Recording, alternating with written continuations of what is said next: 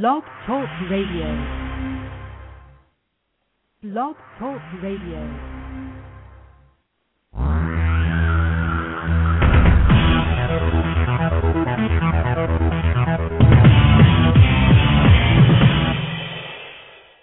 Live from Los Angeles, the Win Without Competing show with Dr. Arlene Barro, host and creator of the Right Fit Method, the key to professional and personal success. Now, let's join Dr. Arlene.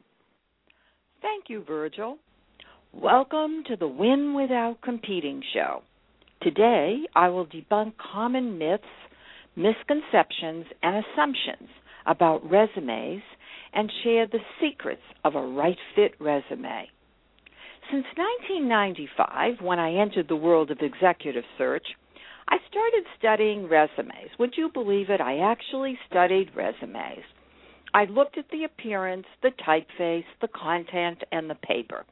And by the way, my company, Barro Global Search Inc., still receives resumes by snail mail. When I look at a resume, I ask myself, do I want to meet this person? If not, why not?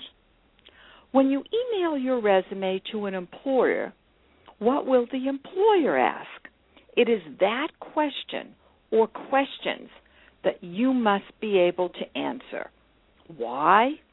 Your resume needs to clearly articulate your personal brand, which is the exquisite fit between you, the employer, and the position. It is not an off the rack document. Your resume is tailor made.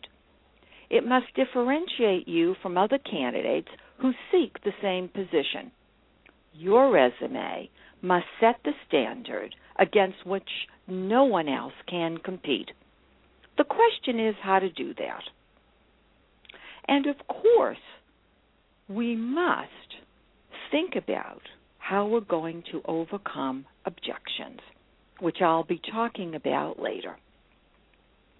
The resume must be self contained and tell the story of the exquisite fit. I do not like cover letters. If you explain your fit in a cover letter, you risk the loss of that letter.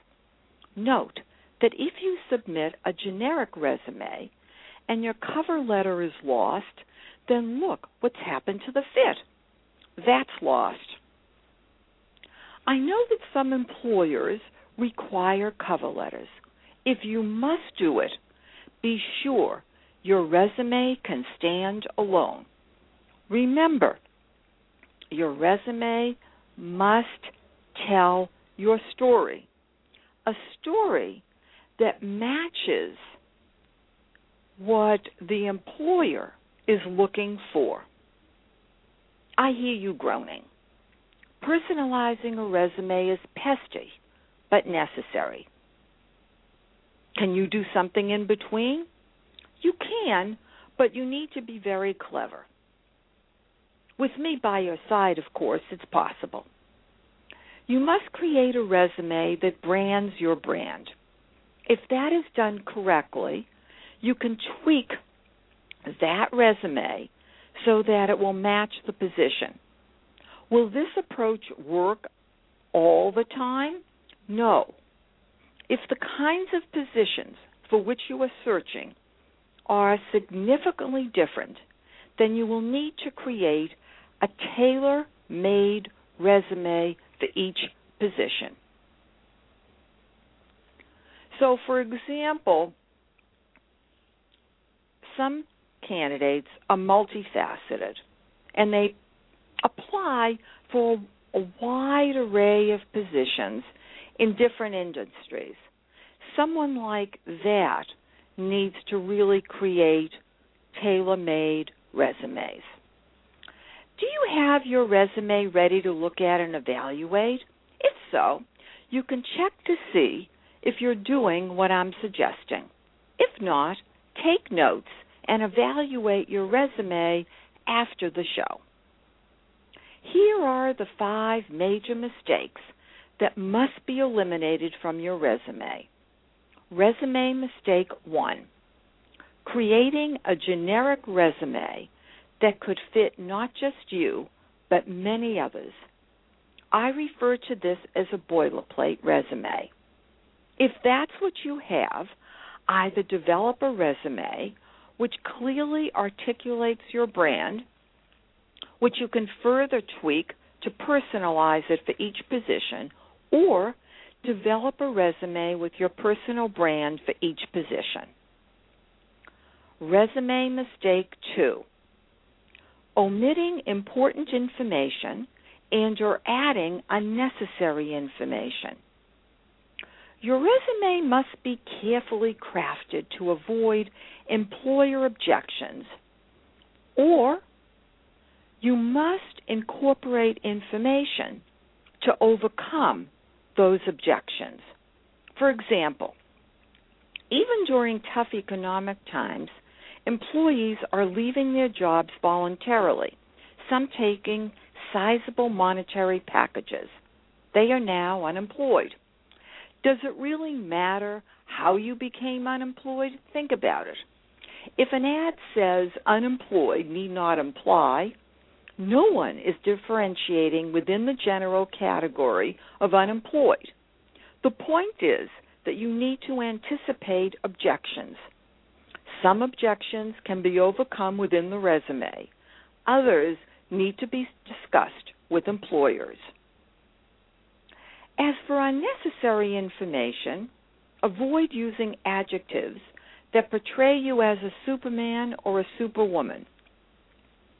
I must say that at Barro Global Search, we receive a number of resumes from many supermen and superwomen. You do not want to do this. Employers do not want to hire employees that walk on water. They require high maintenance. Focus on the match between your needs and the employer's. Resume mistake three concentrating on the length of the resume. Don't make the erroneous assumption that your resume must contain a certain number of pages unless there is an employer or industry requirement. You need to show how you fit the position. Use precisely the number of pages you need to communicate the message explaining why you are the right fit. Resume mistake four believing that the resume will get you the job. A resume is an important tool. You need to know how to use it. Your resume is a glimpse of you. You want to make a strong, distinctive, and positive impression just as you would in person. You must couple your right fit resume with your right fit verbal broadcast. Ultimately, it's up to you to convince the employer that you are the one right fit.